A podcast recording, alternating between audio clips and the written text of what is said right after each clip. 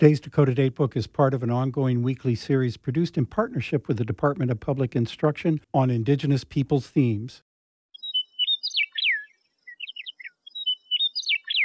North Dakota Native American Essential Understanding Number 3 is about sharing and generosity.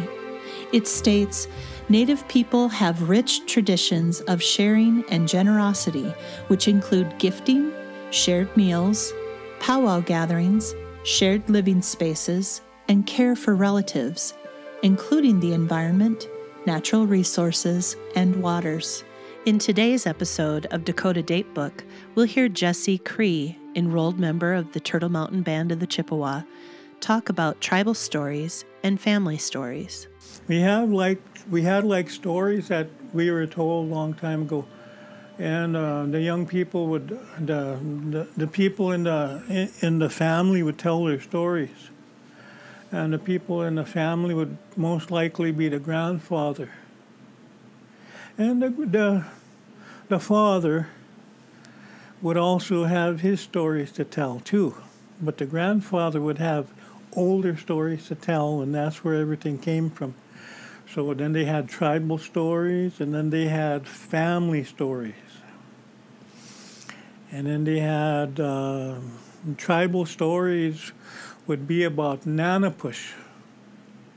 Now in uh, the Red Lake area or different areas, they call them Nanabush. And it's usually about the creation of the earth. It would be about the last creation of the earth. As I understand it, the earth was created so many times before. But the last creation of the earth involved Nanapush. So those stories are passed on to to us. Now, and uh, the, the younger people would have to find some way to get get a hold of tobacco because they were not given tobacco either. Tobacco was kind of hard to get. So they had to get tobacco to give tobacco to their dad or their grandfather to tell them a story or whatever they wanted and give them tobacco. I'm Charla Stever.